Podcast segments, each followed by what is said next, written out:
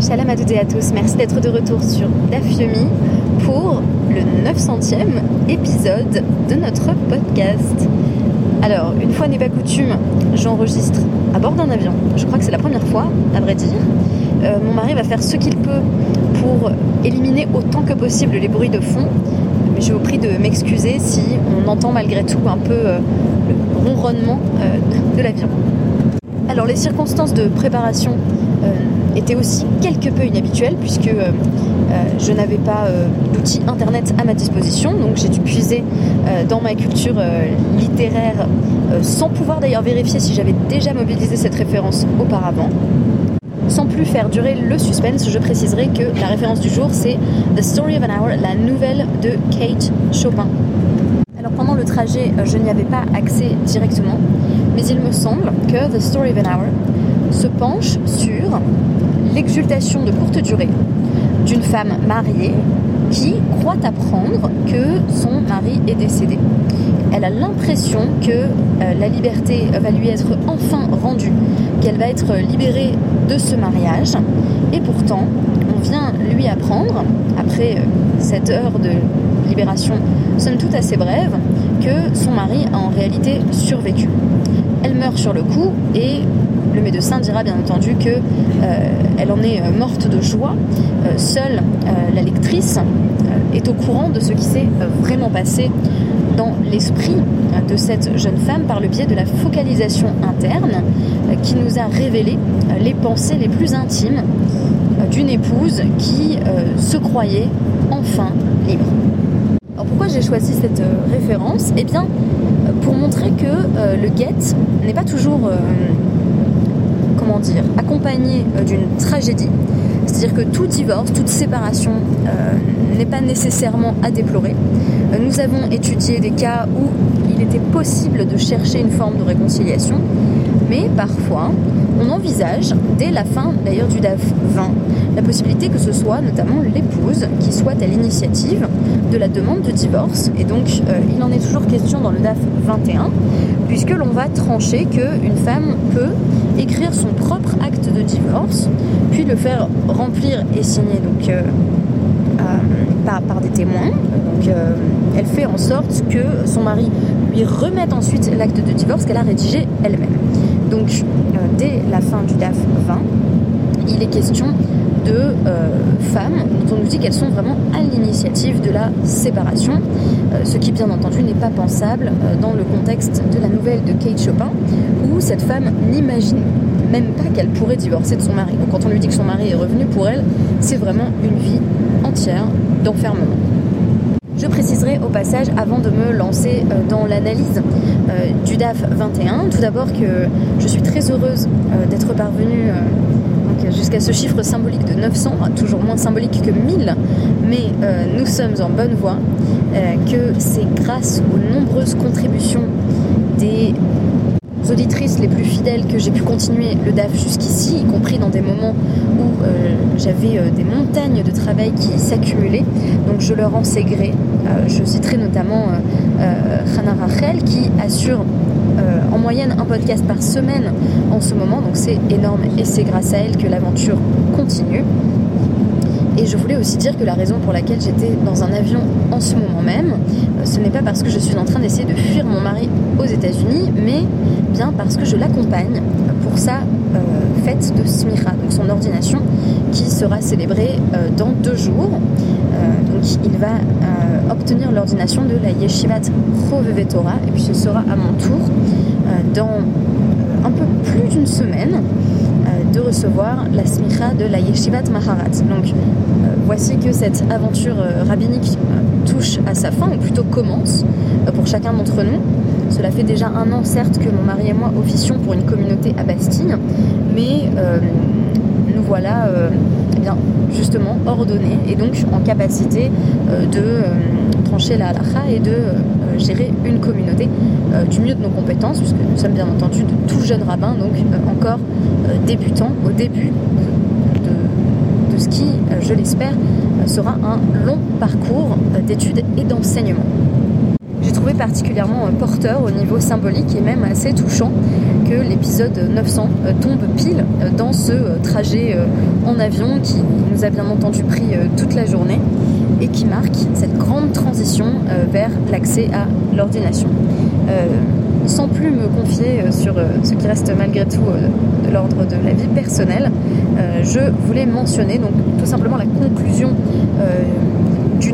qui a débuté dans le DAF précédent, où on nous posait la question de savoir si une femme qui euh, a elle-même rédigé son contrat de divorce pouvait ensuite euh, le transmettre à son mari en comprenant qu'il va le lui restituer, mais qu'il doit en avoir été propriétaire et la rendre propriétaire une nouvelle fois euh, de ce document. Donc la conclusion, elle nous est apportée par Ravashi dans une citation qui anticipe en fait le DAF de demain où on nous dit donc euh, Isha Kotevet et Kita, une femme peut écrire euh, son propre guette, ou euh, dans un cas qui est également cité donc dans les Dabim 20 et 21, elle peut aller voir un scribe qui rédige son guette. Veha'ish Kotev et. Et de même, un homme peut rédiger le reçu qu'il recevra. donc une fois qu'il aura divorcé de sa femme, il devra donc dans, la plupart des cas, lui remettre la somme inscrite euh, dans sa ketouba. Et ensuite, euh, la femme lui fera remettre, euh, donc l'ex-épouse lui fera remettre ce qu'on appelle un chauvard, qui est donc un, reçu qui témoigne du fait qu'il a bien payé tout ce qu'il lui devait. nous avons déjà discuté de l'utilité de cette mesure. on avait des femmes qui pouvaient aisément demander encore et encore la somme inscrite dans leur ketouba, donc le mari pouvait ensuite se rendre avec le reçu en disant bah, j'ai déjà payé, donc c'est fini. Alors, pourquoi euh, peut-on agir de la sorte chez En Kiyum Haget et là Parce que euh, la ratification du contrat de divorce a en réalité lieu quand il est signé. Donc il est tout à fait possible que la femme participe notamment euh, à la phase pré-rédactionnelle, parce qu'ensuite elle va donner le guet à son mari qui va le faire signer, et c'est seulement à ce moment-là que ce sera vraiment un contrat de divorce à part entière et qu'une fois qu'il l'aura remis à sa femme, il sera euh, effectif. En d'autres termes, euh, puisque c'était cela qui avait été euh, remis en doute, dans la fin du DAF 20 et au début du DAF 21, on nous dit les femmes comprennent bel et bien les lois financières qui ont trait à leur propre situation, donc elles comprennent ce qui se joue dans le divorce et par conséquent elles comprennent qu'il faut bien qu'elles transfèrent le contrat au mari puisque la Torah précise qu'il doit lui donner à elle, et donc que ça doit être son guette à lui, euh, puis qu'il doit en transférer la propriété. Le euh, deuxième cas que je voulais ramener, qui m'a beaucoup intéressé, euh, c'est la marque Loquette, donc le débat entre Rabbi Yossé, Haklili et les sages. Je le résumerai ainsi, donc il s'appuie sur la Mishnah précédente, qui nous disait que selon les sages, ce fameux Sefer Kritut, qui est déjà mentionné dans la Torah, dans Dvarim 24.1, euh, ne peut donc, euh, selon Rabbi Yossé Aglili, être écrit que euh, sur un, support traditionnel, un, parchemin. Alors c'est faire écrit tout littéralement, c'est un livre, mais personne ne l'entend dans ce sens très restreint. simplement pour Rabbi Yossé Aglili, ça ne peut pas en tout cas être un objet qui n'a rien à voir avec, avec un contrat.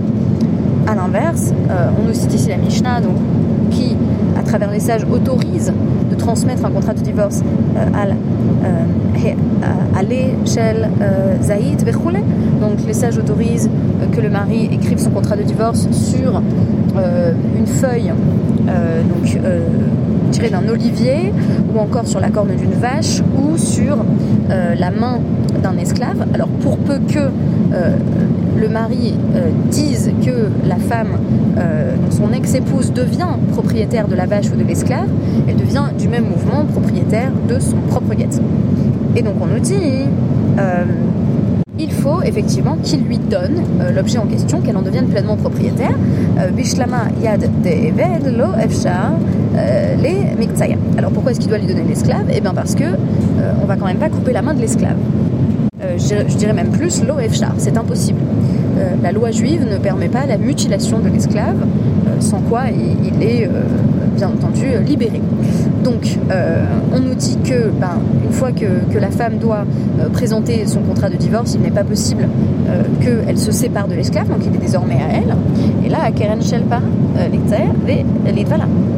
Mais pour la corne de la vache, euh, c'est pas évident. On pourrait dire il n'a pas besoin de lui donner une vache entière. Il n'a qu'à écrire son contrat de divorce sur la corne de la vache, puis couper la corne, puis, euh, puis donner euh, cela à sa femme.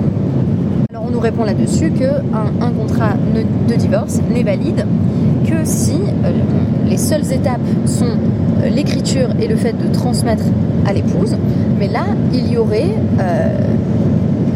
une étape supplémentaire, la ketitsa, qui rendrait ben, impossible euh, sans cela la transmission de l'acte de divorce. Donc si on dit bah, on a encore besoin de couper la corne de la vache pour que euh, ce guet puisse appartenir à la femme, le transfert ne fonctionne pas vraiment. C'est pour ça qu'en général on dit bah on écrit euh, sur un support et on laisse le support tel qu'il est. Sauf s'il est, c'est d'ailleurs enseigné dans ce DAF aussi, sauf s'il est rattaché à la terre, auquel cas il faut effectivement le, détacher. par exemple on écrit sur un tronc d'arbre, mais si on écrit sur un support mobile, eh ben, on ne peut pas modifier, euh, infléchir le support. On ne peut pas dire on a besoin d'encore une étape pour la transmission du get.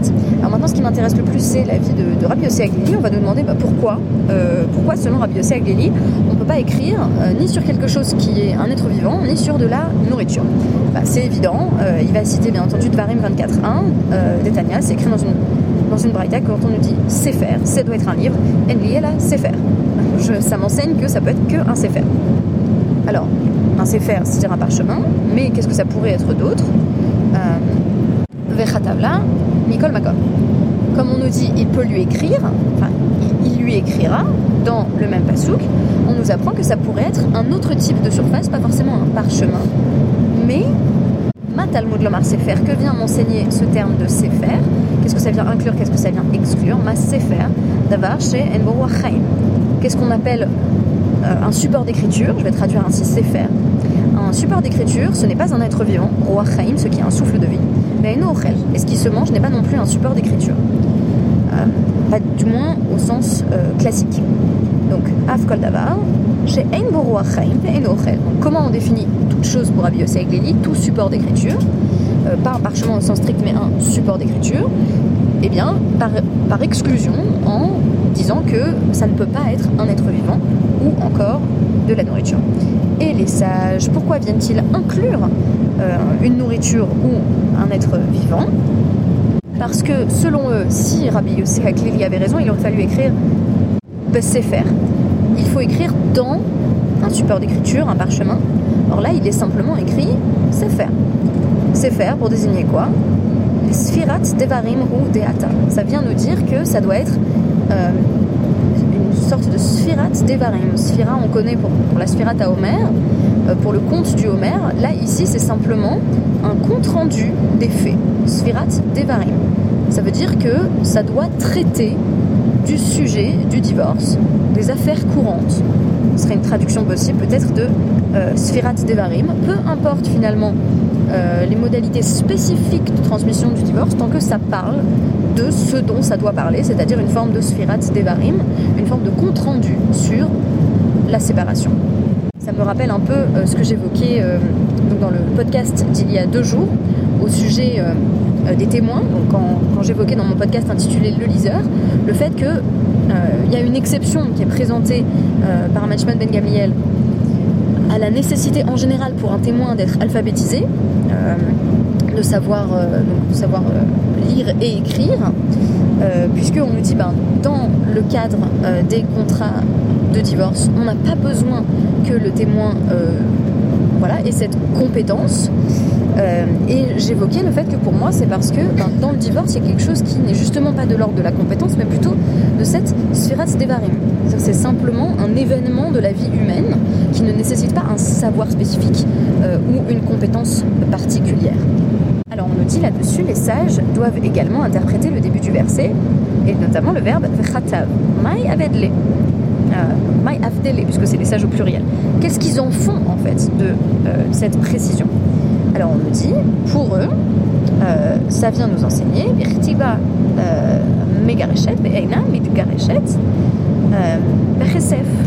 Ça vient nous enseigner qu'il faut écrire. Il faut écrire quelque chose sur quelque support que ce soit pour qu'une femme soit divorcée.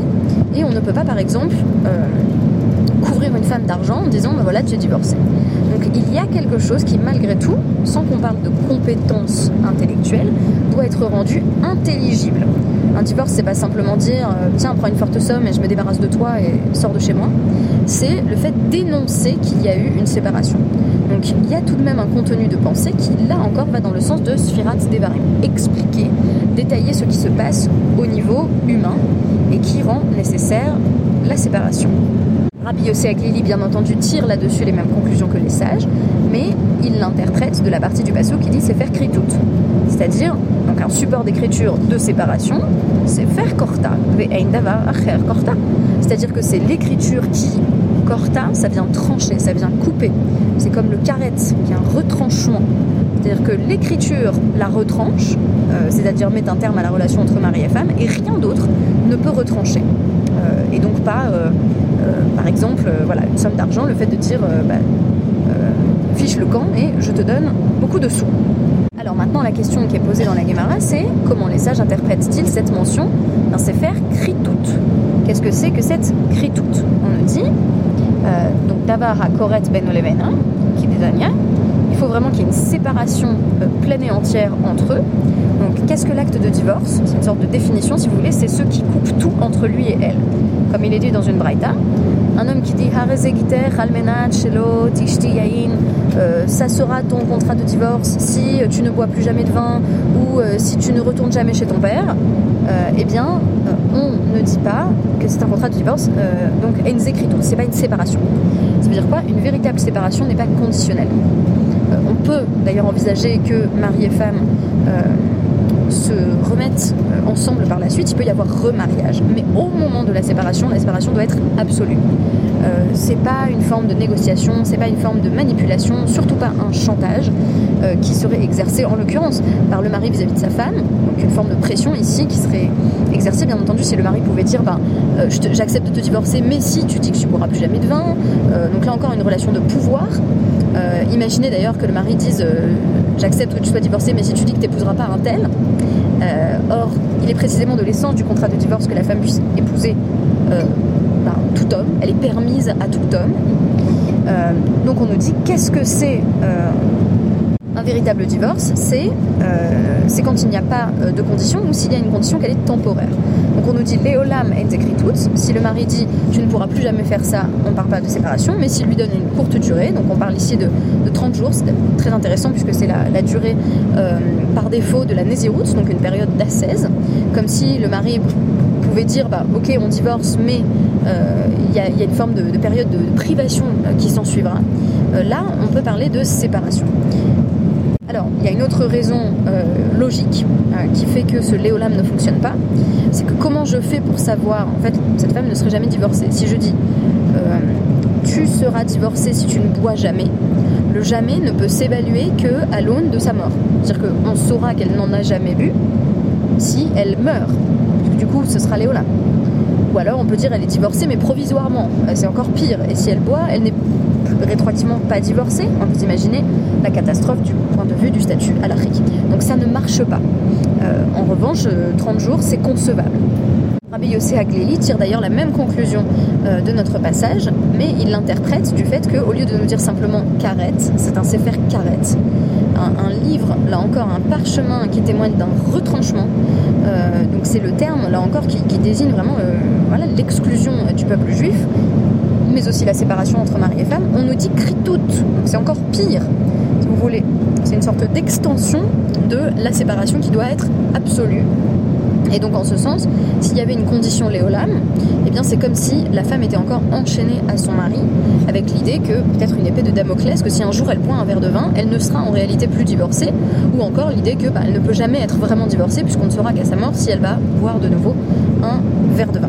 Euh, a on dit que les sages Karet tout le darché, ils n'ont pas interprété cette différence de termes euh, entre euh, deux mots qui sont associés au même champ sémantique, enfin je dirais même plus, qui sont associés à la même racine trilitaire.